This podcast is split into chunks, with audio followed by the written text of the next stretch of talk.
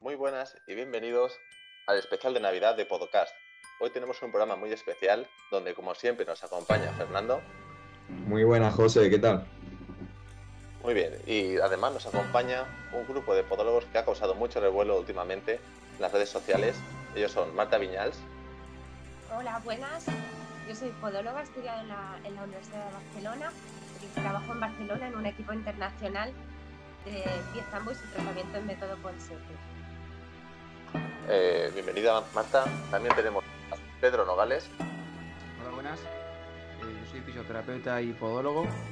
Eh, estudié en Madrid y tengo el, el posgrado de, de biomecánica por la Universidad de Sevilla, de cirugía abierta por la Universidad de Sevilla y el de cirugía mínima invasiva por la de Valencia y trabajo en Marbella. Bienvenido, Pedro. Gracias por venir. Gracias. Y también tenemos a María Escudero. Hola, buenas. Eh, nada, soy María. Eh, estudié en la Universidad Miguel Hernández, terminé este año en, julio. Y eh, nada, eh, actualmente trabajo en Inglaterra, en Norwich. Y tengo hecho el curso que imparte Marta Miñals en, sobre Ponsete. También en este grupo nos faltaría Rafa Rayo, que no ha podido acompañarnos, nos acompaña en pensamiento. Eh, muchas gracias por venir y vamos allá.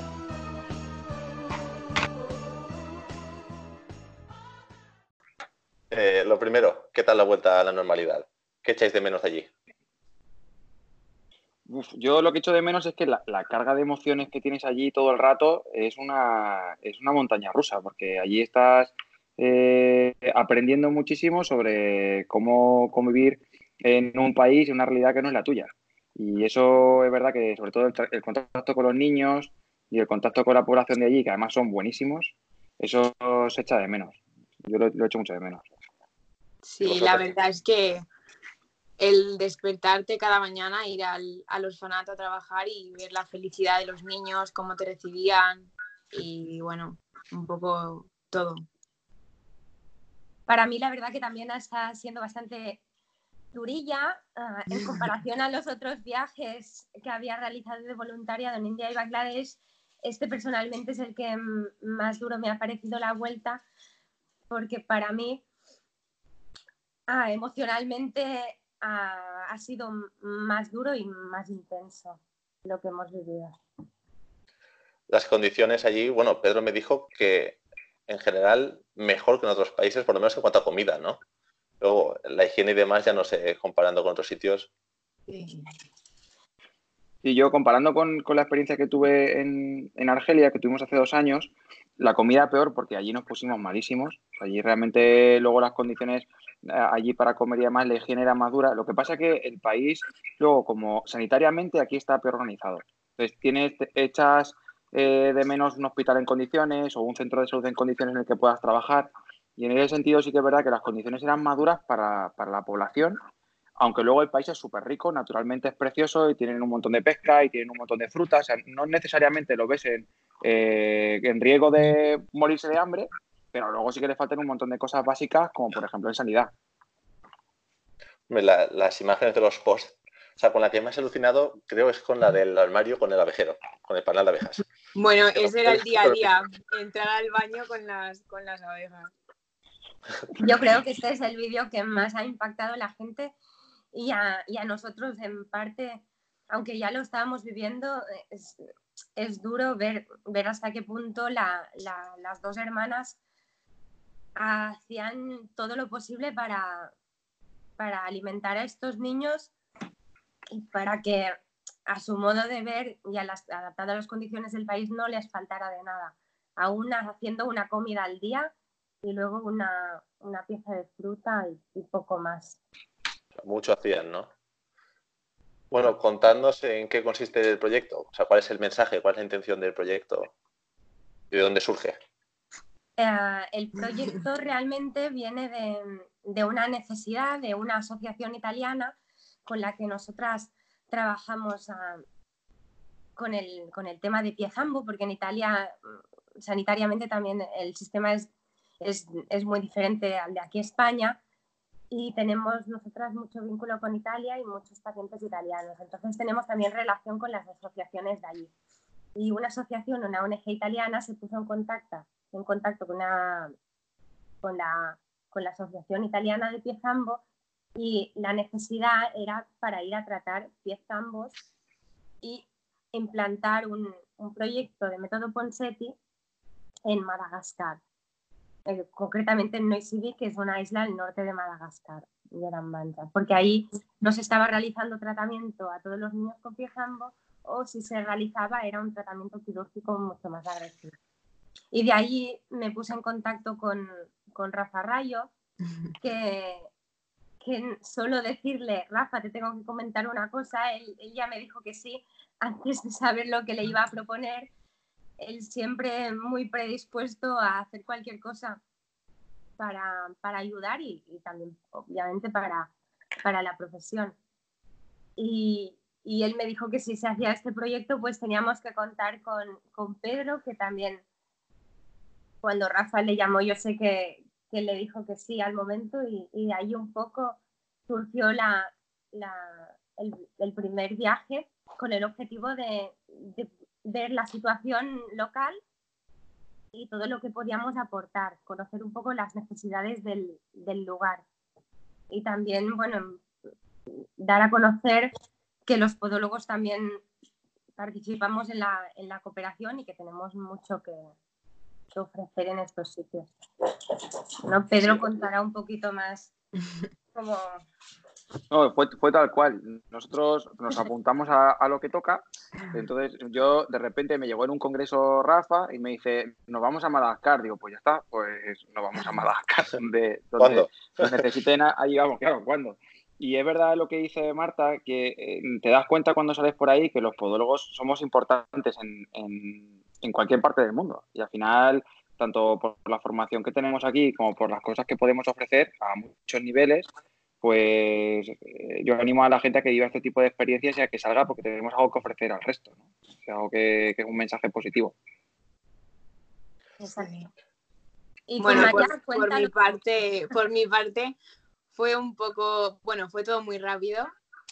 Marta se puso en contacto con, en un grupo de WhatsApp que teníamos unas amigas y yo, porque yo hice el curso de Ponseti en Barcelona con ella y nada, Marta nos habló y nos dijo, chicas, está este proyecto. Y bueno, yo no, no tardé ni, ni, medio segundo en decirle, vale, Marta, no sabía mucho del, del, del, proyecto y tal. Siempre durante la carrera quise hacer un voluntariado. Sí que es cierto que a la hora de buscarlo mmm, encontré ciertas limitaciones en cuanto a voluntariados con el tema de nuestra profesión. Entonces, bueno, estaba un poco a, las, a la espera de, de, de encontrar algo así. Y nada, Marta me lo dijo, me lo comunicó y tardé, creo que nada, en decirle que sí. Bueno, es el sueño de cualquier podólogo joven, irte con tres cracks, ¿no? Sí, exacto. A, en medio exacto, de África. Exacto. voluntariado. Exacto, sí, sí. Creo que te envidian todos los jóvenes podólogos de España. bueno, ¿cómo fue el llegar allí? O sea, ¿cuál es la realidad del país? Eh, ¿cómo, creo que tuvisteis un aterrizaje un poco bueno, muy hábil por el piloto, pero no lo veíais tan claro, ¿no? Cuando se acercaba. No, no, no, no, pero nada claro. O sea, yo, yo todavía no sé cómo entraron las alas entre los árboles. Yo, además, tú, vas, tú vas descendiendo, el aeropuerto está justo, la pista es muy pequeña, y tú, tú, vas descendiendo en, en, en, Tú lo único que ves es agua. Tú no llegas a ver tierra hasta que no estás ya bien cerca de la isla. Y de repente, antes de ver tierra, empiezas a ver árboles a izquierda y derecha. Y nosotros íbamos en un Dreamliner, un avión, en un Boeing de estos grandes, y dijimos, es que el avión aquí no entra. Y el tío entra, lo mete y conforme tocas tierra pega un frenazo y pues la pista es súper pequeña y ahí lo deja ocupando toda la pista el avión, se baja la gente y el aeropuerto es de grande como una habitación grande. No hay, no, hay, no, no es mucho más grande. Sí, sí, fue es muy espectacular. Y creo que también tuviste problemas de huracanes, ¿no? O sea, varias, varias veces, ¿puede ser? Una, una vez, una vez. Eso fue a, a, sí, un susto. Marta, que de repente a Marta le llegó un mensaje de, de la ONG diciendo tenemos un huracán eh, que llega en 15 horas y, y preparaos como podáis. Y dijimos, pues, ¿cómo? Sí, sí, sí. Eso que lo cuente Marta y María, que lo cuenten ellas.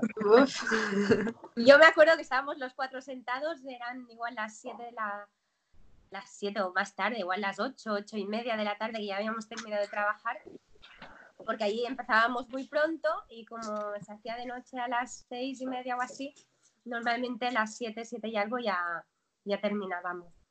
Y me acuerdo que estábamos sentados y de repente me llega un mensaje y no era, no era ni mensaje de texto, era una foto y, y, era una imagen del Google Maps y que se veía nuestro dónde estábamos, o sea, nuestra ubicación y un ciclón un poquito más al norte. Y se ponía ciclón tropical Belna. Y yo me acuerdo que estaban hablando y dije, chicos, un momento, que me han dicho que, que estoy leyendo o estoy viendo que, que, viene un ciclón tropical. Y bueno, Rafa, tal como es, pues dijo, nada, no pasa nada, es parte de la aventura. Y bueno, lo fue, lo fue, por suerte lo fue, pero claro, se pusieron en contacto con nosotros del consulado para saber exactamente dónde estábamos, los movimientos que hacíamos. Y, y bueno, un poco así, que nos recomendaron que no, que el día siguiente, como llegaba por la noche, que no nos moviéramos de donde estábamos, incluso si podía ser que fuéramos a un hotel que estaríamos más protegidos. Al final no lo hicimos, nos salimos de, de casa de donde estábamos viviendo. Y bueno, fue una tormenta muy fuerte y mucho, muchísimo viento, pero por suerte se ha quedado con una anécdota porque yo, Pedro se estudió, hizo un estudio de... Sí, sí, sí. en plan carrera de meteorología casi con todos mis los meteorólogos, sí. pero él estuvo hasta las 3 de la mañana estudiando y no sé cómo funcionaba lo del ojo del huracán, Pedro. Sí, sí, eso yo, eh, eh, claro, es que te dicen que tienes un huracán y tú veías en el, en localización GPS del huracán, es que lo teníamos encima, pero encima, encima. Y te decía que eso, eh, por lo que pudimos leer por internet, eso te hace una predicción y te, te, hace la predicción más horrorosa y la mejor de todas. Y lo que te devuelve es una media. Entonces, claro, te dice, no, eh, lo, la media de todas las predicciones es esta, pero si te toca una predicción mejor, pues no pasa nada, si te toca una predicción peor, pues tienes un problema. Entonces, llegó un momento en el que justo el huracán estaba entre un grado 2 y un grado 3. Y claro, eso eran olas fuertes, eso era mucho destrozo y además nuestra, eh, la infraestructura en la que vivíamos no estaba mal, pero el techo era de, de, de palmera, de, de, hoja de bananero con cuerdas. Y esto, esto como, como sopla un poco de viento fuerte, esto es lo primero que va a caer. Eso y... se iba a preguntar. Digo, del 1 sí, sí, al 10, ¿cuánta seguridad os daba la casa? Bueno, daba seguridad, ¿eh? Un, tuvimos una anécdota graciosa, entre comillas, al principio no tan graciosa, que estábamos Pedro, Marta y yo, y de repente vimos a una persona entrar a la casa y no sabíamos muy bien quién era porque era, era tarde. Y bueno, casualmente, eh, bueno, Marta y yo nos asustamos bastante. Pedro estaba muy tranquilo, demasiado tranquilo para la situación que había. Y bueno, el hombre simplemente no dijo nada y al día siguiente nos enteramos de que habían, bueno, guardaban la casa durante la noche tres personas. Pero claro, nosotros no teníamos ni idea. O sea, él entró y se sentó allí, ya está. Eh, entró, entró, entró, cerró la puerta por dentro, cogió un candado grande, lo sí. cerró, se cerró con nosotros dentro y se sentó en el porche. Sí, y, ya está. Estoy arreglado. O sea que por seguridad en ese aspecto, bueno, bien, está bien. Está bien. Pero no bueno, iban a evitar el ciclón, María. Eso no, si obviamente, antes que va a ir. No, si te avisan antes que van a ir, pues igual estás más tranquila. Sí, exacto. No llega un hombre sin más. Pero sí que es verdad que nos tranquilizaba mucho que veíamos a los locales que estaban con nosotros cuidándonos, tanto la que hace la comida, como el chico que nos acompañaba todo el día, que está con nosotros, como el chico de la casa. Ellos estaban tranquilísimos. Entonces, claro, si veíamos a los locales tranquilísimos, pues en principio quería decir que este ciclón no iba a ser yeah. fuerte. Entonces, eso era lo que Rafa justificaba como que teníamos que estar tranquilos. Dice, yo si veo que se caga, yo me cago, pero si no, pero de mientras... Cuando ellos empiecen a correr, empezamos a correr también, ¿no? Exacto. ¿Y qué tal con la gente de allí? O sea, ¿os, acogieron como salvadores? ¿Estaban, os miraban un poco con... me sale la palabra con un poco de miedo o, inseguridad? No, miedo o inseguridad no. Eh, como ellos, venían a que les ayudásemos y había perfiles diferentes. Había gente que lo que buscaba eran medicinas, que venían a que le dieras un antibiótico, a que le dieras como una consulta más de sanitario rural. Y había gente, por ejemplo, los niños que estaban en la casa, que eran los que iban a entrar en el proyecto de Marta de Ponset, y eso sí que ya estaban predispuestos totalmente a, a trabajar con nosotros. Y los únicos que no colaboraban eran los que, pues, por las condiciones sanitarias del país o su condición económica, pues no podían. Pero en general nos trataron súper bien. Sí. Desde el primer día que nos recibieron en el aeropuerto hasta el último. Incluso, mira, íbamos siempre acompañados por el hombre este que dice Marta que nos protegía un poco, que iba a nuestro cargo, pero el último día, em, no sé qué pasó, que él se encontraba mal, estaba mal y tuvimos que hacer el trayecto que hacíamos todos los días, ida y vuelta desde la casa de la ONG al orfanato, tuvimos que volver solos y no venía nadie con nosotros.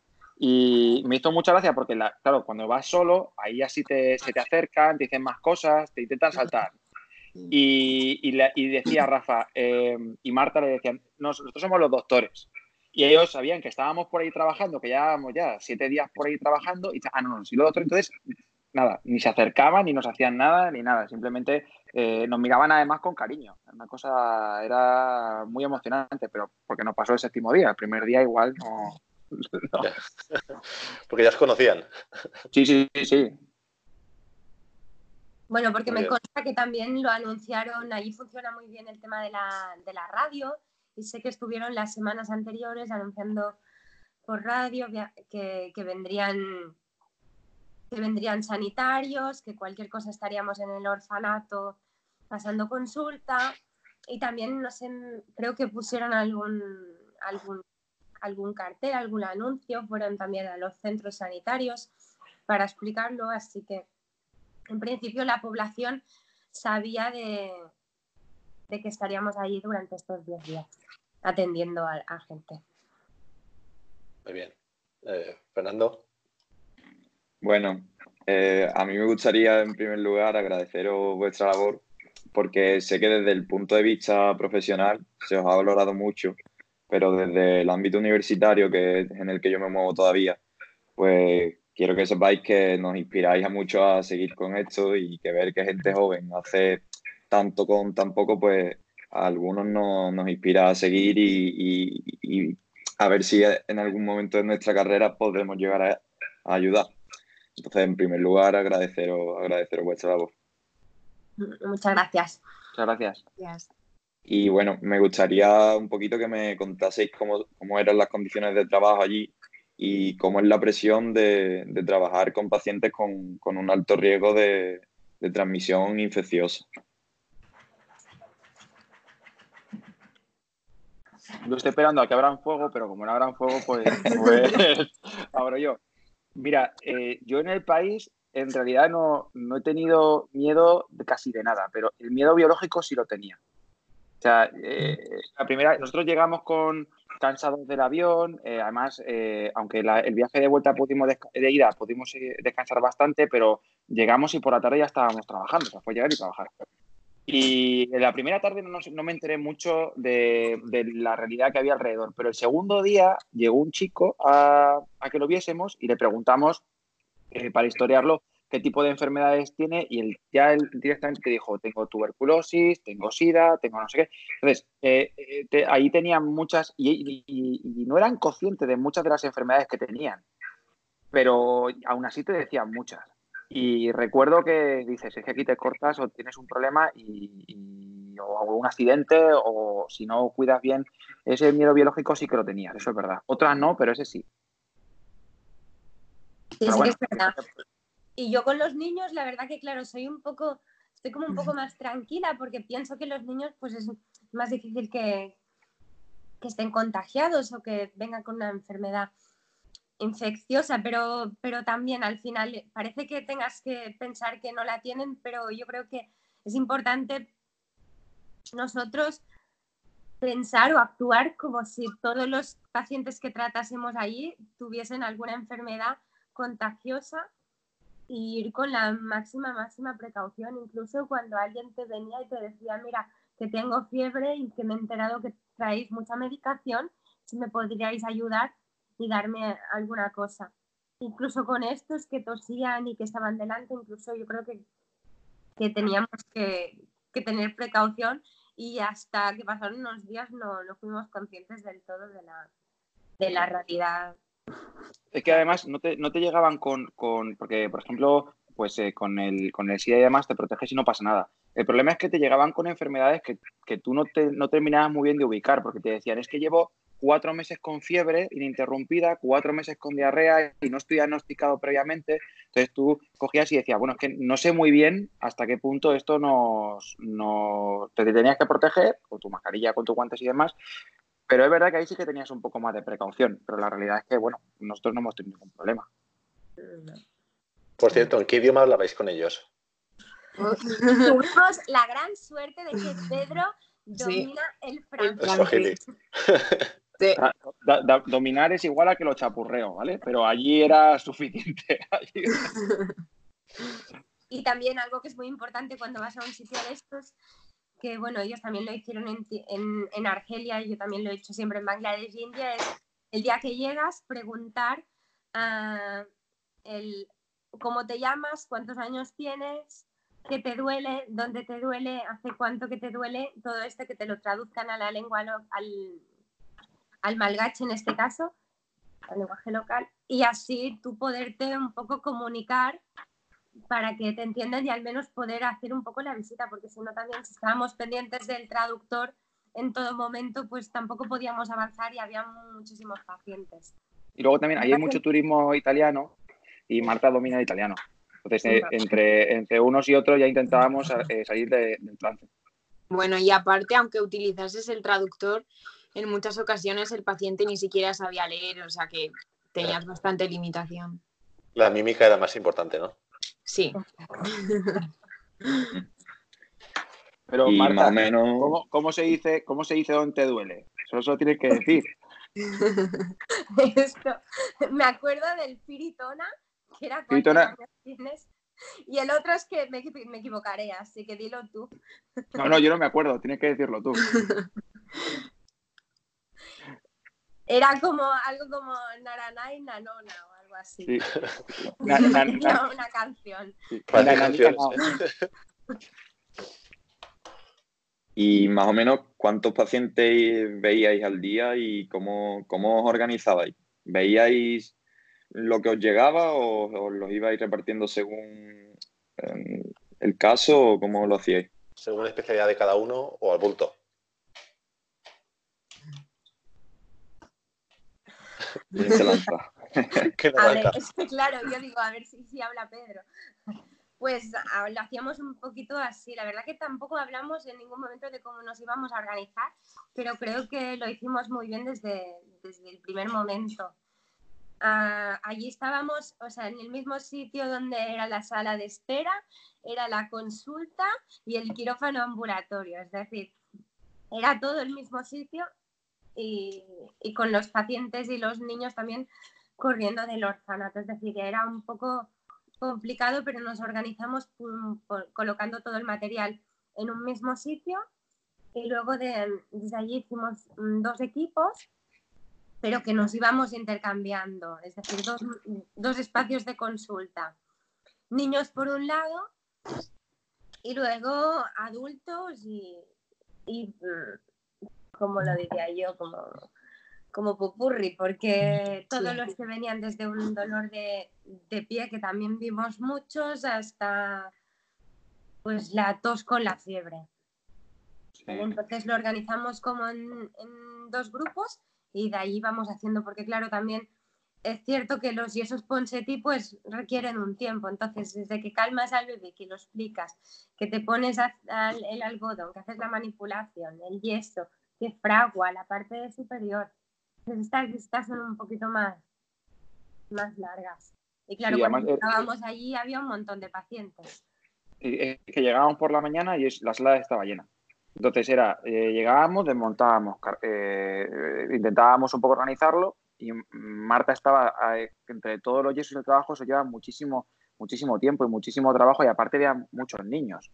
Y luego tienes que revisarlos a los dos días y además Marta tenía mucho trabajo allí. Entonces ella se encargaba de la estación de niños y yo estaba al cargo del eco y de la, y de la estación un poco de adultos. Y, tanto María como Rafa, Rafa dirigía y era polivalente, echaba una mano en las dos estaciones y María igual, María estaba polivalente echando una mano en las dos estaciones. Que veían que yo necesitaba ayuda, pues venían y descargaban aquí.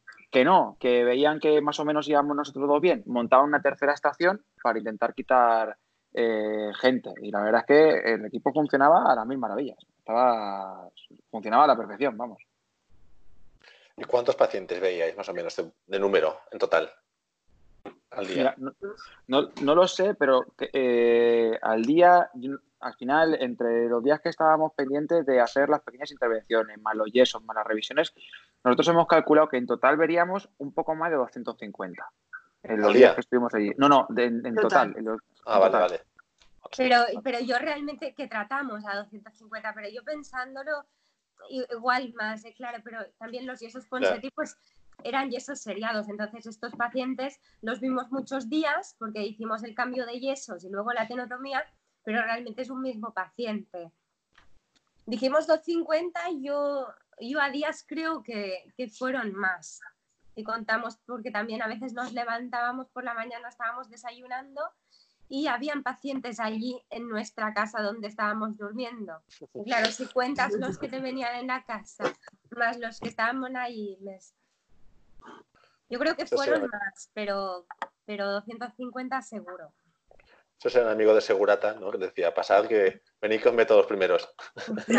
Estáis aquí.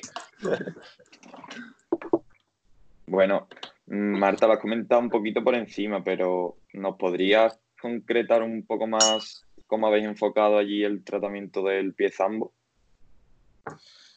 Sí, a ver, el pie zambo ah, se trata, es decir, el gol estándar para el tratamiento del pie zambo es el método Ponseti, que lo escribió el doctor Ponseti en los años 60. Y aunque mucha gente por el nombre se piensa que es un doctor italiano, es español, nació en Menorca y estudió en la Universidad de Barcelona. estoy hablando de, de esto más o menos sobre el año 36. Y luego fue médico de guerra y a partir de ahí, cuando tuvo que exiliarse a Estados Unidos, desarrolló el método Ponseti. Y este, este tratamiento consiste en realizar yesos seriados manteniendo una manipulación muy concreta en el pie. Entonces haces unos yesos seriados. Nosotras realizamos una media de tres, pero a veces cuando tienes menos experiencia puedes realizar hasta seis yesos y dependiendo también de la complejidad de, cada pie. Y luego se realiza para tratar el equinismo una tenotomía percutánea de Aquiles con, con anestesia local si el, si el niño tiene menos de, dos años. ¿De qué depende hacer más o menos yesos? O sea, mayor o menor corrección en cada uno. O sea, has dicho que haces... Dime, dime. Exacto, depende de la experiencia. Es decir, claro, si acabas de empezar, pues igual con tres yesos no corriges el pie, es decir, no corriges el, cabo, el aducto y la supinación. El equinismo no lo puedes corregir con los yesos, pero con los, con los yesos lo que corriges es eso, el cabo, la supinación y la, la aducción del antepié. Entonces, depende de tu experiencia, pues lo conseguirás con tres yesos o lo conseguirás con cuatro, con cinco o con seis. Y me acuerdo que cuando mm, hicimos el proyecto en Bangladesh, que lo hacen los fisios y lo hacen súper bien. Es decir, casos súper complejos lo resuelven súper bien. Al principio hacían 10 yesos. No hay problema. Es decir, mientras lo hagas bien, tardas 10, tardas 3, no es un problema. Al final, mientras corrijas el pie. ¿En qué periodo de tiempo más o menos es un tratamiento de ese tipo?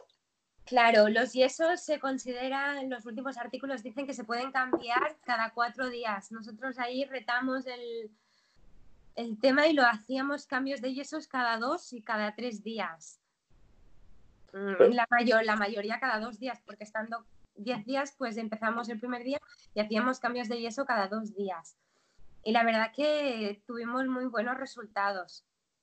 Y luego hicimos el último día las, todas las tenotomías.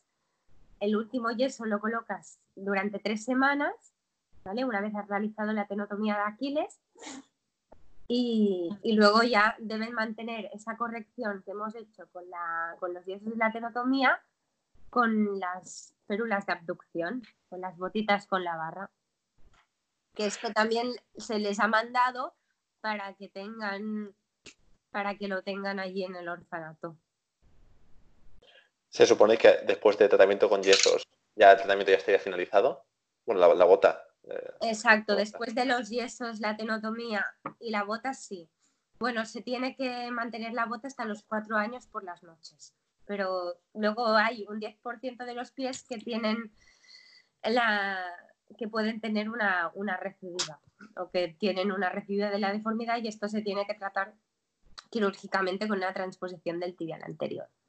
Y todos estos niños que se habían que no se han tratado nunca, porque allí también hay este tipo de paciente que se llama neglected o abandonado, que son pacientes que nunca han recibido tratamiento y el tratamiento que se hace a estos niños es algún yeso y luego la transposición del, del tibial anterior a tercer cuneiforme y la tenotomía de Aquiles. ¿Vale? Y este, entonces, si haces esta cirugía, representa que el tibial anterior deja de tener la tendencia a la supinación, actúa como, como pronador y, y se resuelve el problema para siempre. De hecho, hay estudios a 50 años vista que demuestran la, la, efectividad de este tratamiento con las cirugías que hacía el mismo doctor Ponseti. Y también decir que, claro, este, se hace el método Ponseti porque es un tratamiento viable, es un tratamiento económico y que realmente es reproducible, que esto es lo más importante ahí, porque todos los otros tratamientos quirúrgicos, aparte que son mucho más agresivos, y luego uh, los resultados a largo plazo de este pie, pues producen artrosis tardía y son, son mucho más regulares o malos, pues claro, lo bueno del método Ponseti es que es, es, es viable y, y, que funciona en estos países, igual que funciona en Bangladesh, funciona en el sur de la India, funciona en Uganda y en muchos sitios de África está, está funcionando, y aparte de, de en, todos los, en todos los países del en desarrollo del primer mundo funciona porque es el tratamiento de elección. Eh, en los posts comentabais que estabais enseñando a los profesionales de allí. O sea, ¿qué formación tenían los sanitarios de allí? Uh -huh. Es una buena pregunta, creo. Sí, partiendo de la base que la, vino una matrona, ¿no? Y creo que la matrona había hecho como una especie de curso y nosotros creemos que esa especie de curso ha sido asistir a, a los partos y tal, pero nada específico que, que acredite que es matrona. Simplemente una formación muy, muy básica, seguramente. Y bueno, un poco, un poco así. Observación, a lo mejor, más que nada, ¿no? De estar con matronas más veteranas. Es que al final, al final es gente, yo a veces les personal sanitario o personal paramédico, ¿sabes? Que, que se interesa con el, por el mundo sanitario Exacto. y está vinculado a él, pero no quiere decir que tenga una formación específica. Yeah. Simplemente que ha desarrollado su, su labor, el trabajo en torno a esto, pero no quiere decir que tenga una formación. Y muchos que tienen formación, pues han tenido la posibilidad de estudiar porque económicamente no se lo podían permitir sus familias y al final pues si pagas pues tienes el estudio pero los estudios pero, pero yo creo que, que, el nivel obviamente pues no era no era muy muy alto no sé si Pedro quiere añadir algo más. No no lo habéis explicado súper bien yo iba a decir que cero. Entonces el nivel cero. Así que eso es. Era eh, lo que pasa es que es, que es importante de todas maneras formarles, porque primero nosotros los necesitábamos para, para algunos postoperatorios que tuvieran formación. Pero es que si nosotros no les formamos no podemos trabajar. Entonces, para nosotros era fundamental. Y las, las encargadas de, del orfanato, al final, era, las veíamos de las, de las más capaces para poder aprender a quitar puntos, a quitar un yeso, y además eran las que, las que mostraban más interés al igual que la matrona que vino, que también mostraba mucho, mucho interés. Pero es verdad que nosotros en, en, algún momento de nuestra estancia allí, como se ha publicitado por los diferentes medios que íbamos a esperábamos que fueran sanitarios con nosotros, que fueran médicos de allí, a, a interesarse por lo que hacíamos. Y ahí no aparece nadie. Entonces, es un. Al final, con los recursos que tienes, eh, intentas formar a la, a la a la población que se interesa de allí para que te puedan ayudar, porque es que al final, mm, eh, con vía WhatsApp eh, tenemos seguimiento de los casos, pero tienes que tener una persona que muestre interés y que tenga un mínimo de idea de lo que está viendo. Bueno, y, la verdad que añadir también que no tuvimos la oportunidad de, ir por, culpa del ciclón a Banja, que es una población del norte de Madagascar, que ahí sí que la, ONG disponía de un hospital y de personal sanitario ah, formado y con más experiencia. Entonces, yo creo que allí sí que hubiéramos podido más desarrollar nuestra labor de, formación que en la isla donde estuvimos finalmente no, no pudimos porque no, no había este, este personal, ni había ninguna institución sanitaria ah, en la cual funcionase correctamente. Entonces, claro, creo que esto, esto del el tema de la formación se, se vio totalmente afectado por, por, el, por el huracán. Sí.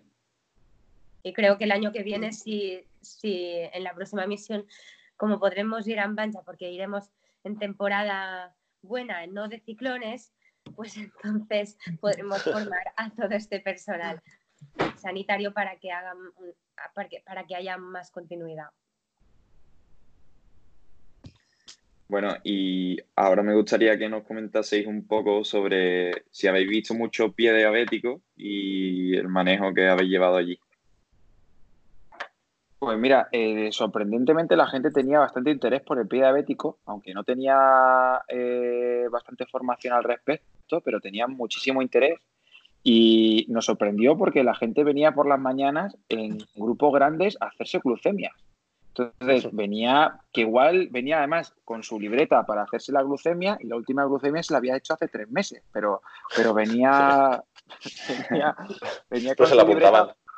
Sí, sí, sí, sí, se la apuntaban ahí en la libreta, venía con su última glucemia hace tres meses, pero venía a hacer su glucemia. Entonces, ahí sí que eh, intentábamos hacer labor de concienciación de la población para que tuvieran un mejor seguimiento sobre, sobre el pie diabético. Pero ellos tenían unas ciertas nociones de lo que era eso y sabían que era importante y venían a revisarse.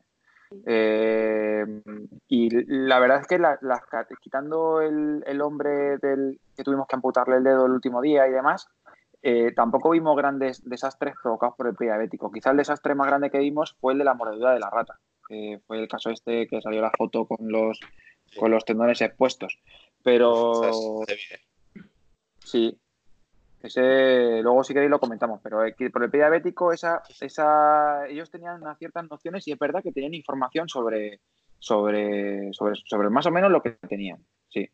De hecho, yo apuntaría que era de lo que más información tenían, porque todas las mañanas se ponían en fila y todas te hablaban de lo mismo, que era que era la diabetes y venían a, eso, no, ven, no, no venían con el conocimiento de otra patología o algo que, conocían, era la diabetes. Imagino que con el problema de higiene que habría allí, habría infecciones, casi una infección por cabeza, ¿no? De diabéticos, o cómo venían esas heridas. Sí, el, tema es que está, la humedad yo creo que es un factor diferencial frente, frente a otros países. Es un clima muy húmedo, con mucha temperatura, y es verdad que es un poco caldo de cultivo para infecciones, porque veías, por ejemplo, un caso que además estuvo tratando María, que nos puede hablar eh, al respecto, porque lo siguió ella y se lo quedó como caso personal y al final se resolvió muy bien, que era una chica de 14 años que tenía una infección en la, en la pierna que llegaba a hueso y tenía varias, varias fistulaciones y varios trayectos y se comunicaban eh, las, las, lesiones externas que veíamos, se comunicaban entre ellas y, fue una niña que se cortó cayéndose de una bicicleta con 14 años y eso al final acaba en un problemón. Entonces, el caldo de cultivo para desarrollar infecciones allí yo creo que es potente. Claro. Y bueno, hablando de otro caso que ha causado mucho revuelo, ¿cómo ha ido al final el tema de Odilo, el chico con Duchenne, y cómo ha ido esa recaudación? A ver, ah, hay que decir que mm, esta semana se ha conseguido una, silla que se va a mandar desde aquí de Barcelona y también unos bitutores.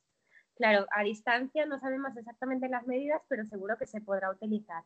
Y para no mandarlo únicamente como paquete solo se mandará junto a muchísimas férulas de piezambo y más muletas y material de, de ortopedia. Yo espero poder hacer el envío a finales de esta semana, sábado o a principios de la, de la que viene. Sí que desde, desde Podoactiva, y esto lo, lo puede contar también Pedro, también hubo otra iniciativa para, para Odilo, ¿verdad? Sí, eso, eh, la próxima vez que vayamos vamos a llevar un escáner para, para escanearlo y fabricarle unos, unos, tutores a medida, fabricarle unas células a medida para que pueda andar. Y el tema del llamamiento yo creo que fue un caso, fue fruto de la frustración, porque eh, ahí intentábamos ayudar todo lo que podíamos y realmente nos llegó un, un niño que estaba muy enfermo y que no le podíamos ayudar. Entonces, al final, hoy en día con las redes sociales tienes a mano la posibilidad de pedir ayuda a, al, que, al que te quiera escuchar. Y no esperábamos tampoco que tuviera esa repercusión, pero la verdad es que es de sentirse muy orgulloso del colectivo que tenemos, que tanto eso como para eh, la, los niños del orfanato, la respuesta del colectivo y la unión que hemos tenido del colectivo ha sido espectacular. Y nosotros no hemos sido conscientes hasta que no hemos vuelto. Pero sí. es para sentirse muy orgulloso de, de ser podólogos, ¿no? Pues sí, la Durante unos días, todas las stories de la gente de. Bueno, al final, en este Instagram que tengo ahora, todos son podólogos. Todas las stories eran reposteados vuestros. O sea, molaba. La verdad que yo esto se lo tengo que agradecer a, a bueno, a ellos y a, y a, Pedro especialmente, que fue el que, el que decidió hacer el, el, diario, que al final toda la gente estaba pendiente y el día que no hicimos diario porque no, no había electricidad, toda la gente estaba preocupadísima. Claro, eh, la verdad que fue, fue una iniciativa creo que, que, fundamental para, para, luego haber conseguido todo lo que hemos conseguido y también que se, esta unión del colectivo y también sobre todo la, la divulgación que hemos hecho de, de, nuestro trabajo. Y yo, esto ya lo digo desde aquí, que en los, en los otros proyectos de voluntariado no lo había conseguido ni, ni por asomo. Así que gracias, Pedro, por, por la parte que te toca. No, gracias a, gracias. Cada noche escribiendo y narrando todo lo que había sucedido en el día. Era, era, muy divertido porque, claro, allí no, tenemos, no teníamos muchos, muchos entretenimientos. Entonces, por la noche, aparte que nos reíamos muchísimo porque el grupo nos llevábamos fenomenal. O sea, pero una cosa además increíble, lo, poníamos, lo escribíamos, lo poníamos en común, retocábamos y lo, y lo mandábamos. Y es verdad que es una manera de divulgación pero es gracias al colectivo. O sea, ha sido, me acuerdo de muchos, muchos podólogos que nos han escrito y que realmente eh, desde allí empezabas a ser un poco consciente de la, del revuelo que podía haber por aquí, pero hasta que no llegas no, no lo ves. La verdad es que eh, es muy gratificante saber que tenemos un colectivo que responde cuando hay, cuando hace falta. Me estoy imaginando a los cuatro por la noche buscando adjetivos para describir bien la forma que queréis el, el diario. No, este no adjetivo. esto no, lo hacía este. Pedro. O sea, no buscábamos, lo hacía Pedro. Luego nosotras nos quejábamos si no nos gustaba el adjetivo. Exacto. Todo lo hacía Pedro. que se le da muy bien. Sí, sí, sí. Y le quiero preguntar a Pedro de un caso que él me contó por teléfono. Eh, ¿Tuvisteis un pie y un dedo problemático que tuvisteis que cortar o algo así? Sí, sí, sí. Ahí ese está en fotos. Además, eh, claro, eh, yo no, sé si vais a preguntar por el hospital de allí o no, pero es que las condiciones eran muy lamentables. Entonces, al final, la toma de decisiones entre el ciclón, entre el hospital que teníamos allí, que había larvas por mitad del, del hospital, bisturís oxidados, llenos de sangre, con un olor. Lo peor, lo que no se puede transportar es el olor. El olor era increíble, a sangre que teníamos allí y, realmente, bueno, había muchísimas especies de autoclaves que eran eh, viejísimos por allí pululando, que yo creo que no funcionaba ninguno.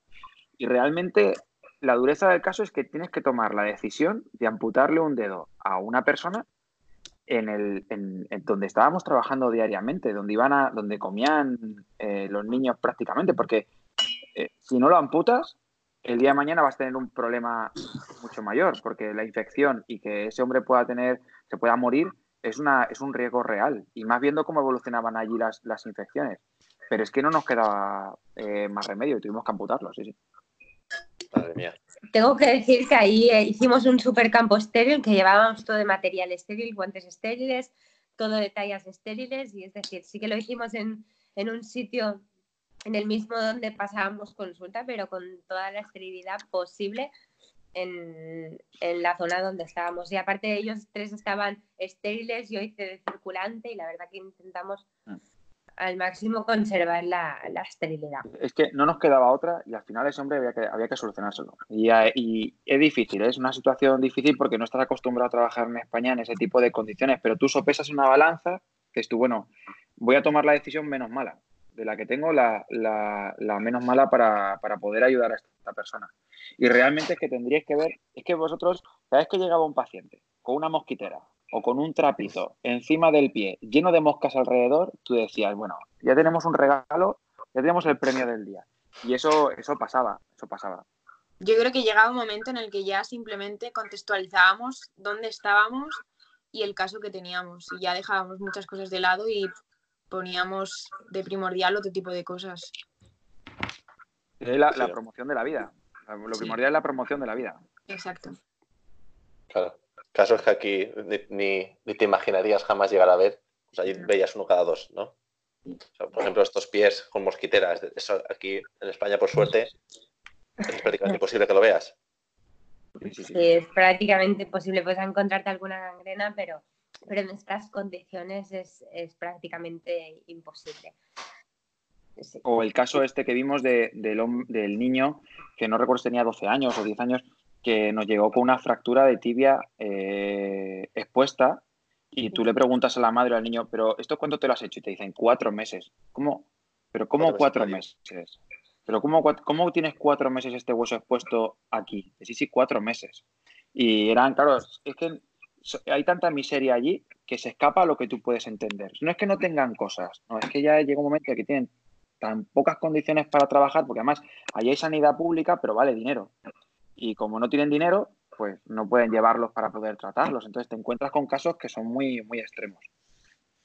Pero también, Pedro, yo lo entendí ese día que fuimos al hospital. Entonces, realmente en un hospital donde, ah, en una isla donde habitan tantísimas personas, que en el gran hospital de referencia haya solo dos pacientes ingresados, yo creo que dice mucho de la opinión que tiene la gente de este hospital. Aunque cueste dinero, yo creo que este hospital dentro de, la isla, de la localidad, pues tendría su mala fama que nosotros la, la vivimos y yo creo que la gente espero que también fuera por ese motivo que no quería ir a este hospital a operarse ni, ni a tratarse por el alto riesgo que había de, de contraer una, una, una, infección que hasta podía ser mortal. Y además es que te decían, nosotros no entendíamos porque tú muchas veces te decían, nosotros hasta que no vimos el hospital no, no lo entendimos, pero te decían, no, yo es que no voy al hospital porque me voy a morir. Y tú decías, pero ¿cómo que te vas a morir si vas al hospital? Claro, cuando vas tú al hospital dices, no, claro, ahora lo entiendo. Sí, de hecho yo creo que fue uno de los momentos más duros de realidad, el vivir en directo las condiciones del hospital. Mm, para mí personalmente fue muy duro ver todo, la situación, eh, la higiene que había, eh, fue, fue impactante. Porque además imagino que tenéis muchas esperanzas en solucionar muchos casos allí. Exacto. O sea, tienes muchas cirugías preparadas. Sí, yo, llevábamos muchos, muchos arpones de titanio para hacer las transposiciones, llevábamos mucho material quirúrgico y claro, teníamos esperanzas en, poder realizar muchas intervenciones, muchas transposiciones y poder ayudar a, muchos niños y solucionarles la limitación que tenían por el pie zambo para toda la vida. Entonces, claro, para mí fue el, el momento más, más duro porque fue cuando me derrumbé, porque ya vi que no, no habría opción a usar todo este material y a realmente solucionar el problema en, todos estos niños. Claro, el problema era la necesidad. También pensar en nosotros nos vamos y ellos se quedan allí. Entonces, bueno. ¿Conseguíais desconectar? O, por las noches era todo el tiempo pensando cómo solucionar esto, cómo solucionar esto, cómo solucionar a este chaval que no hay medios. O sea, porque creo que eso es complicado. O sea, estás 10 días intensos que todo lo que haces es ver a esa gente, ¿no? Entonces por la noche es difícil desconectar. sí que teníamos nuestros momentos de desconexión. Yo creo que el grupo hizo también muy buena piña y nos ayudamos mucho moralmente. Entonces sí que llegábamos a desconectar y a tener nuestros momentos, pero sí que es cierto que el tema era continuo y siempre se hablaba de lo mismo y de este caso y de qué podíamos hacer y era complicado. Fue complicado. Aparte, con, con Doctor Rayo es que es imposible no desconectar. Bueno, sí, exacto. Es que, era, teníamos nuestros momentos para reírnos muchísimo, porque además nos llevábamos súper bien. Y entonces era una cosa que, que, teníamos, aunque luego al final el contexto siempre giraba en torno a lo mismo, pero, pero nos reímos muchísimo, nos lo hemos pasado muy bien entre nosotros. Pero sí que es verdad que también, claro, como sanitarios y profesionales, pues al final no lo decíamos entre nosotros, pero el día siguiente llegábamos allí todos pensando en lo mismo, en ver a la niña con la infección, en ver cómo estaba el otro, es decir, era difícil desconectar, aunque entre todos lo conseguíamos. Pero sí que es verdad que, claro, te llega tanto y te impacta, pues que... Ya. ¿Cómo fue el golpe de realidad cuando tuviste el niño de la fractura y la madre no quería llevarlo al hospital porque no se lo podía permitir y al lado tenías un resort de lujo? O sea, eso también debe de, hundir bastante o, dar golpe de conciencia viniendo de la sociedad que venimos y en la que estabais en ese momento, ¿no? Eso es muy complicado. Eso es muy complicado. Eso es, eso es duro, sí. Eso es duro porque además eh, en la parte del primer mundo que estás viendo a, 30 metros, además no es la mejor. Porque, claro, el turismo sexual es muy potente allí. la del abuso. Entonces, sí, entonces estás viendo primer mundo y no estás viendo la mejor cara del primer mundo. Entonces, una es de duro, ¿eh? eso sí es duro. Bueno, vamos A, algo más, alegre. y una pregunta que, ha estado rondando por, la uni estos días y es, eh, ¿qué requisitos tienes que tener para participar en un voluntariado como este? ¿Quién se atreve a responder? Lo primero, ganas. Eso te iba a decir, ganas. Tienes una cola de gente para hacer eso. y muchas ganas de, trabajar y de darlo todo. Y luego, claro, yo siempre, yo siempre lo digo, para hacer un voluntariado, pues es, muy importante también que tengas algo que aportar.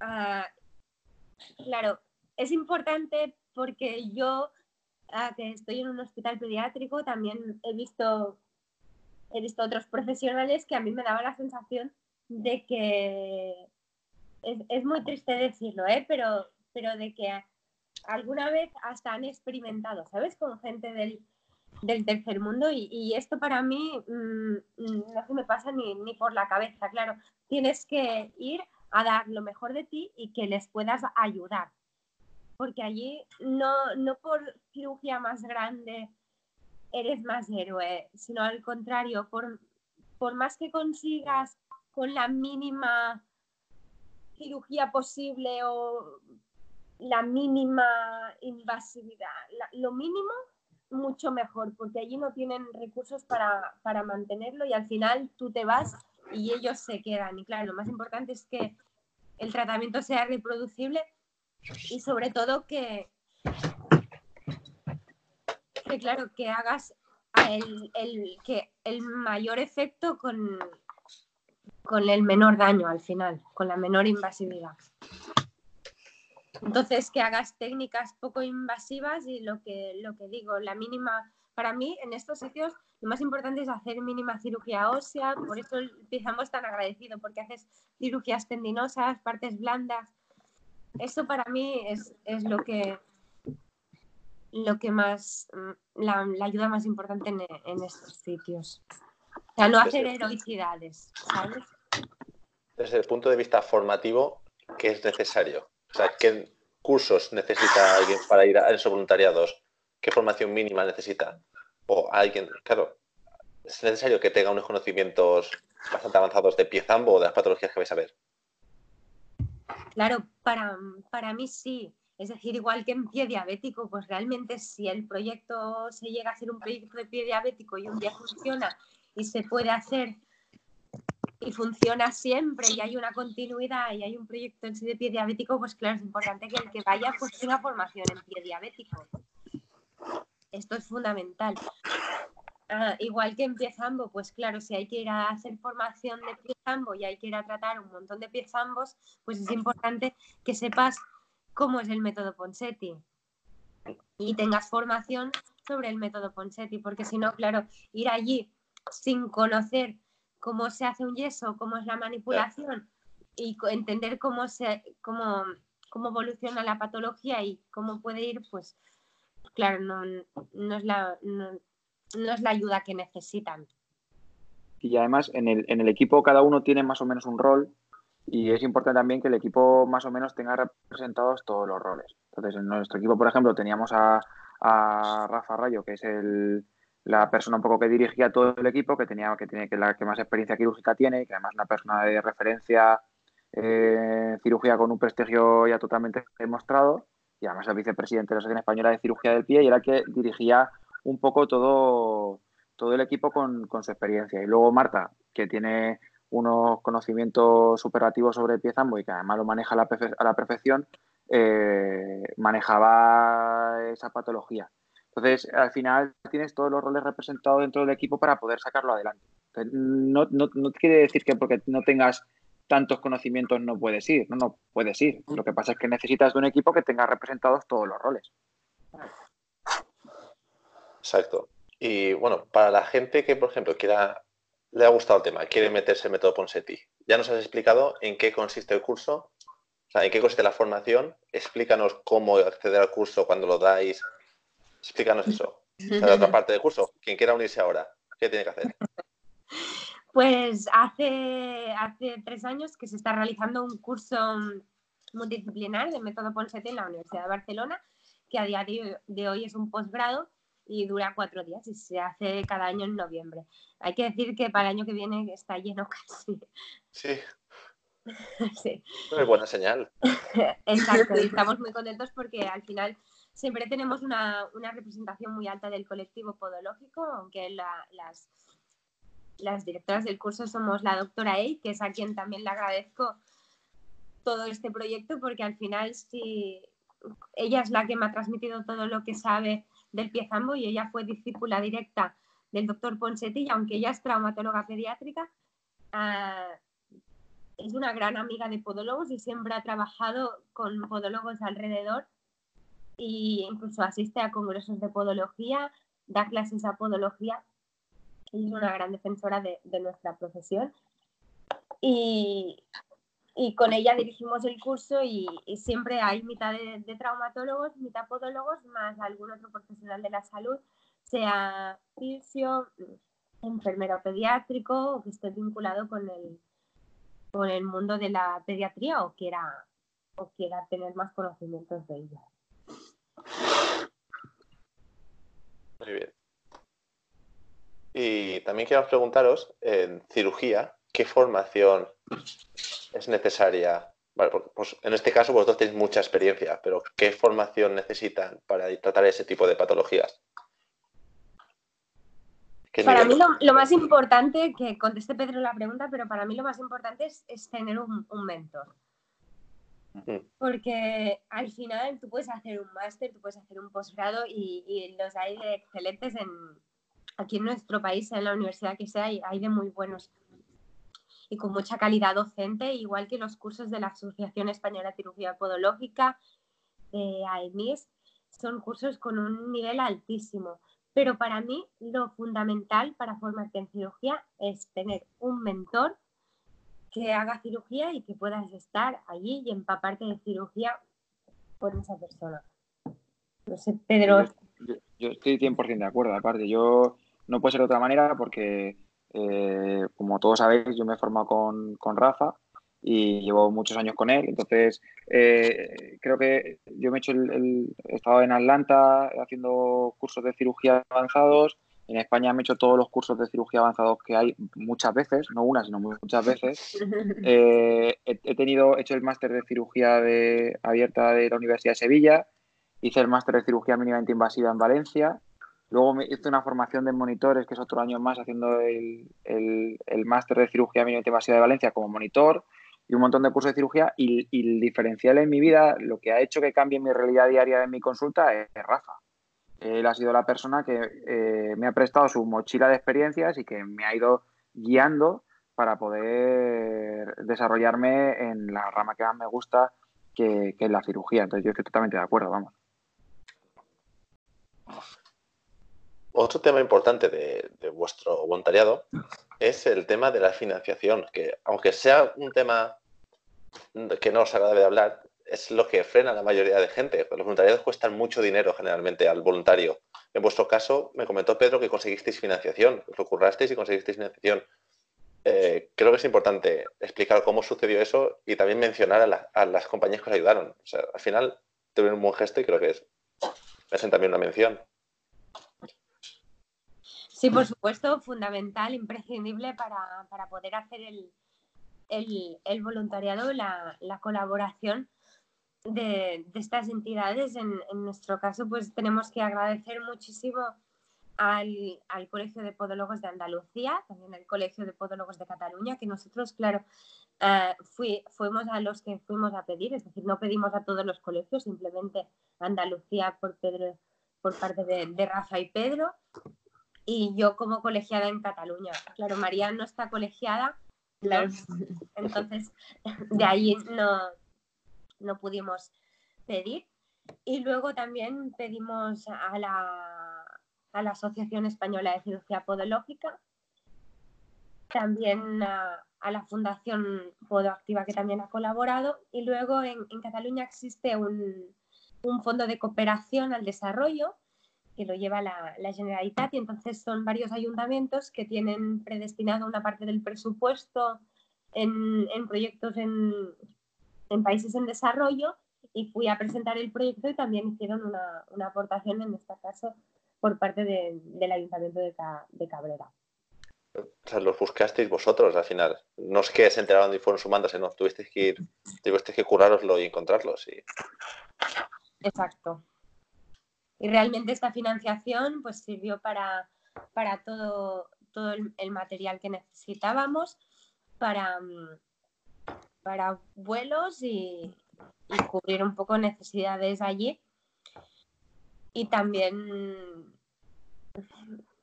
bueno, la verdad, poco, poco más. Al final, si se, si se recaudó un poquito más a, a última hora, servirá para, para un, un, proyecto que tenían en el, en el orfanato por el tema de, las inundaciones y, una pequeña obra que tienen que hacer allí, en el lugar donde trabajábamos. Y luego también, claro, agradecer a todas las, las empresas que no han colaborado económicamente, pero sí que lo han hecho uh, cediendo su equipación, como el caso de Vino que, que, nos ha cedido el ecógrafo, también la Asociación Española de Cirugía Podológica que ha cedido los motores, el instrumental, y luego todas las empresas de podología que han, que han colaborado, Fresco, Herbitas, uh, Namrol Podoservice, Campeu, y claro, ahora queda fatal. Casi todas. Sí, todas, todas, todas han colaborado y, y todas nos han ayudado muchísimo. También, también Podo Ibérica y, y también, sobre todo, muy importante, una farmacia de Barcelona que nos ha hecho todas las fórmulas magistrales y nos proporcionó toda la medicación, todos los antibióticos, todo, todo, todo lo que llevábamos para, para la misión, que creo que esto ha sido importantísimo. Allí también las librerías Ochoa que nos dieron mucho material escolar para todos estos niños del orfanato. ¿Y cómo pensáis continuar con este proyecto?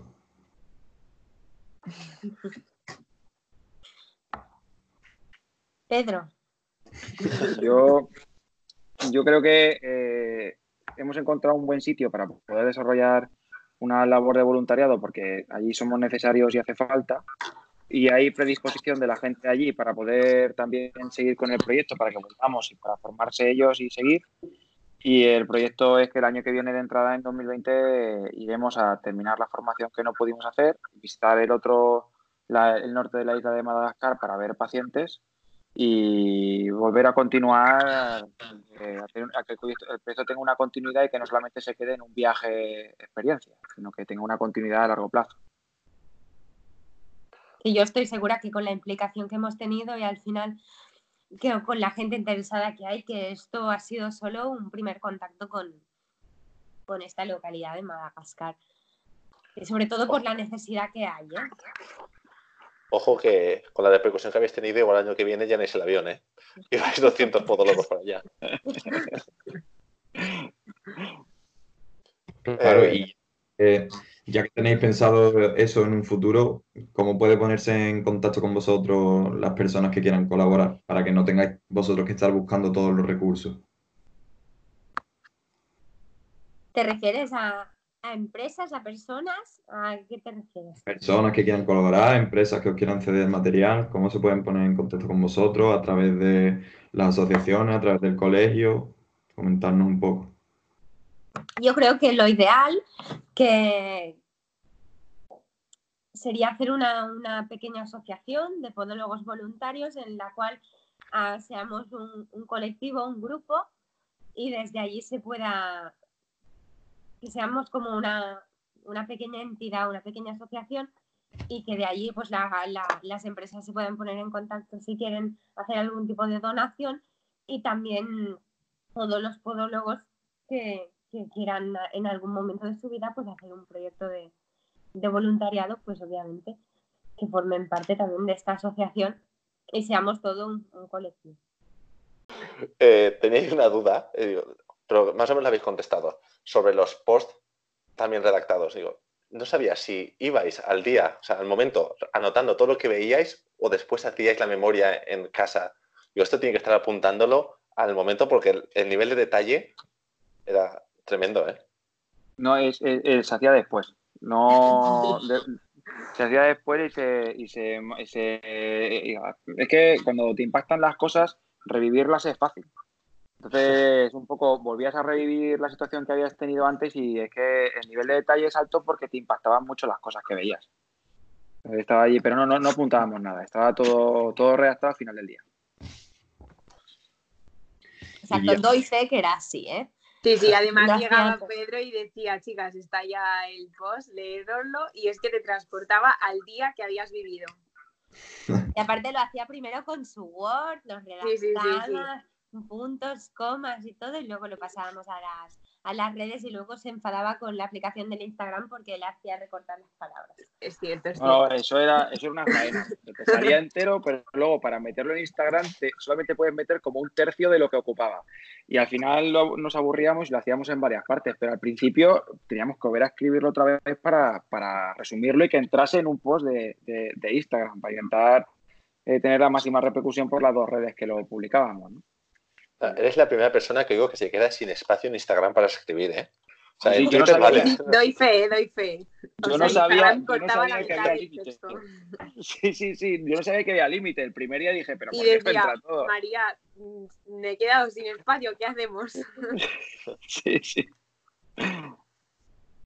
Y bueno, ya un poquito casi para terminar, ¿cuál ha sido el caso que consideráis más complejo, más difícil? ¿Alguien se lanza? María, complicado. Que no sabría si decirte complicado, que me lo he llevado a lo personal. Complicado quizás para mí, desde mi experiencia, ah, el tema de la gangrena isquémica que tuvimos, que al final acabó en amputación. Pero más que nada por la intervención que se hizo. Y quizás luego el posoperatorio y lo que iba a ser del paciente. Y de personal, como ha dicho Pedro, el, la chica que tuvo la gangrena gaseosa, que la, la tratamos juntos y e- esa chica pues me la llevo yo a lo personal porque fue como, como un reto para mí el, el que se fuese mejor de lo que vino. Y no sé si mis compañeros tendrán algún caso. Así que Claro, pa- para mí mm, el, el más complicado al final es el que, el, el que no puedes resolver, ¿no? Porque al final, pues yo que sé, un pie zambo con espina bífida, pues parecía muy, muy rígido, pero al final pues funcionó y, y corrigió, costó más o, Claro. o lo que quieras, pero corrigió. Pero claro, para mí lo de Odilo Bueno, claro, dilo también. Que, que hacía, es diferente, porque yo creo que no te respondo bien a la pregunta, pero al final un niño No. con 8 años que, ha dejado de caminar. Claro, este que no podías hacer nada ahí el momento y, que hacía cuatro meses que caminaba y jugaba con sus hermanos y ahora lo tenían que llevar en brazos.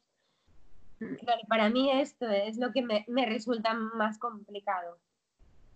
Pero claro, son niveles... Es que hay muchos casos, claro, es que es complicado. Yo, yo creo que del que más me acuerdo es del que no pudimos hacer, de un niño con un tumor que además me, me obsesioné un poco con ese caso. Yo quería operarlo como, como fuese y fue un caso de un, de un niño que tenía un tumor en el pie que además no teníamos claro que fuese benigno, nada claro, y que al final por no tener la posibilidad de operarlo nos lo tuvimos que dejar, lo tuvimos que posponer hasta, hasta que volvamos. ¿sabes? Sí, esa, es la pinita que se te ha quedado, ¿no? Por lo que quieres volver, más o menos. Sí, sí, sí, no, además yo eh, me dejaban cinco minutos libres con alguna de las hermanas de la casa y yo le metía presión a tope para que intentaran hablar con el hospital medio europeo que ve allí para, para que nos dejasen ir.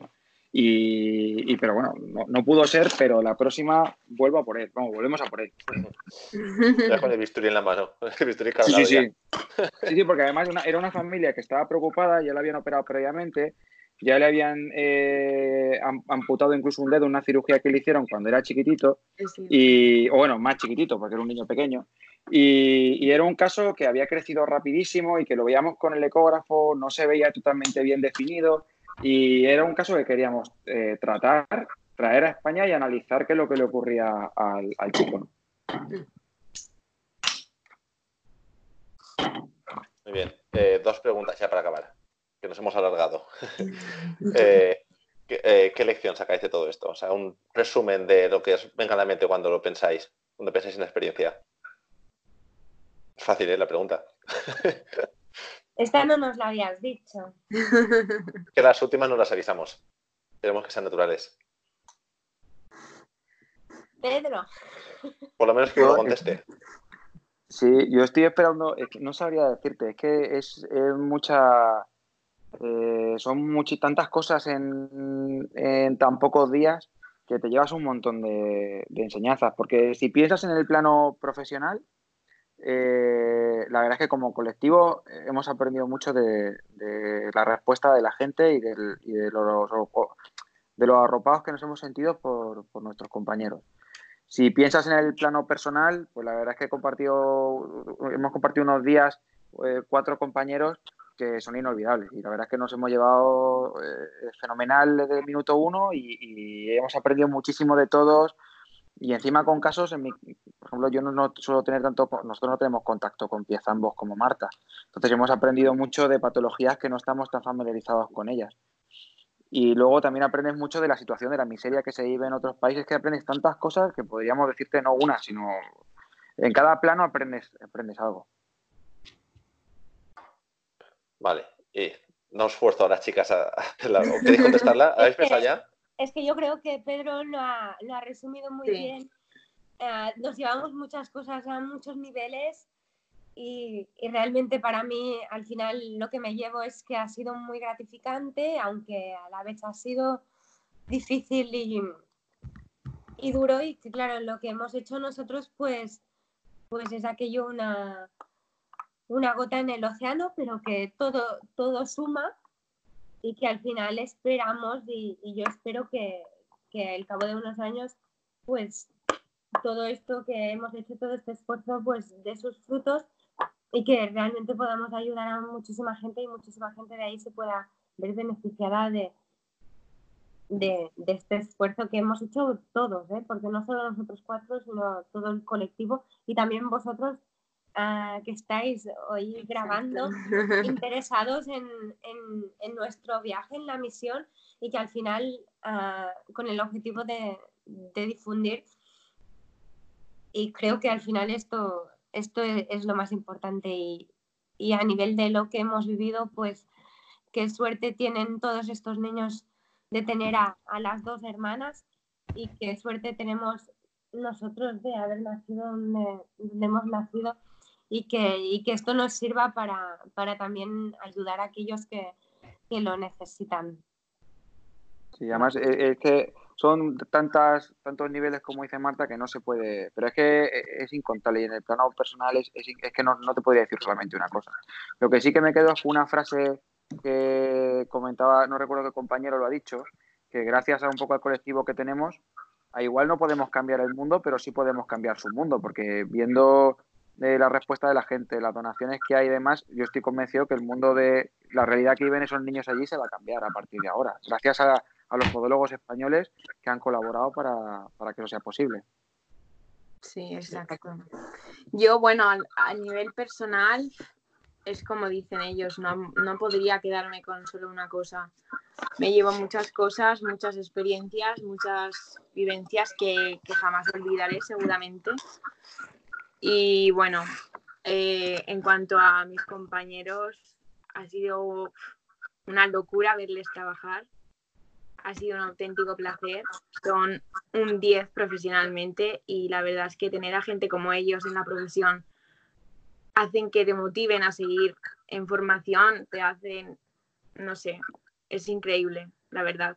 Y luego, ya no profesionalmente, me voy a lo, a lo personal, son maravillosos y, no sé, el equipo ha sido bueno y, y en cuanto allí, pues bueno, el, el objetivo es seguir ayudando y y yo creo que al final todo lo que piensas y le das vueltas a la cabeza, al final ves la felicidad que tienen, que tampoco tienen nada y son muy felices. Y al final, pues el resumen que podría dar es ese, que al final son felices y es lo importante. Incluso yo creo que a veces más que nosotros.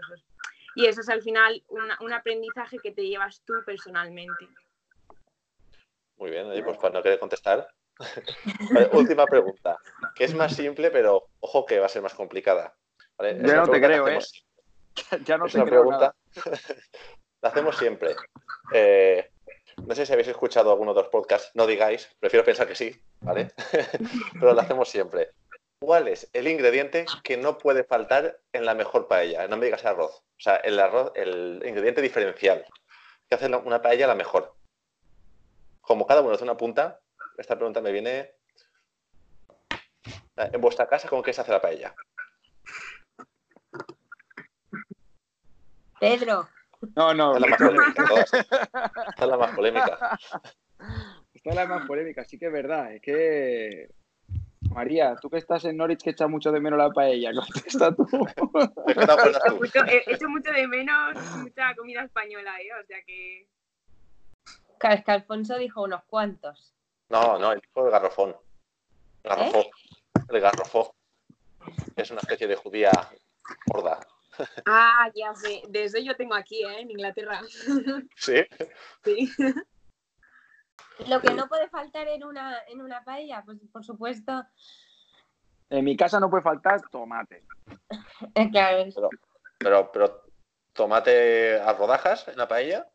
No, no, no, lo echan con, hacen como una especie de preparado con, no, sofrito con tomate, no, luego le ponen... El sofrito. el sofrito lo llevan todas. Pero, por ejemplo, en algunas zonas lleva trocitos de pimiento, otras llevan longaniza, que esos son sitios que hacen arroz con cosas. En mi, en mi, zona, en mi zona hace trocito de pimiento también. Sí, eso es una de las cosas oh. que, no, que puede faltar, sí. Yo, venga, pues, que aporto algo. Yo que he estado en Alicante, la paella, con la, eh, o sea, con la paella no puede faltar el alioli. Otra suspendida. y que yo me quedo. Pues marisco. Bueno, va, ese sí. Ahí ah. juntamos marisco con alioli, vale. La, alioli solo con arroz a banda o la de marisco, eso sí. Sí, es cierto. Que marisco, una paella de marisco eso es un manjar. eso es. Muy bien, chicos. Pues... Os hemos dicho que hemos comido bien allí, pero no tanto, ¿eh? Exacto. ya no nos acordamos de cómo se hace una paella. Paellas no habían allí. Gracias por, por acompañarnos, chicos. Eh, Gracias por la invitación. Realmente eh, habéis inspirado a mucha gente. Habéis curado a muchos y habéis inspirado a más. Ah, gracias. Creo que en nombre de todos. Ah, muchísimas gracias a vosotros. Seguiremos muchísimas gracias por, por, el interés y sobre todo por también vuestro trabajo que hacéis desde, bueno, siendo estudiante o, con tú, José, creo que también es muy importante porque los dos tenéis un objetivo común que es ayudar a, a, la, a la profesión y al final de esto nos beneficiamos todos. Así que muchas gracias también por, a vosotros por la parte que os toca. Gracias. Sí. Muchas gracias. Bueno, pues hasta aquí el podcast de hoy. Hasta luego, chicos. Gracias, feliz Navidad. Adiós. Gracias. Feliz Navidad. Gracias.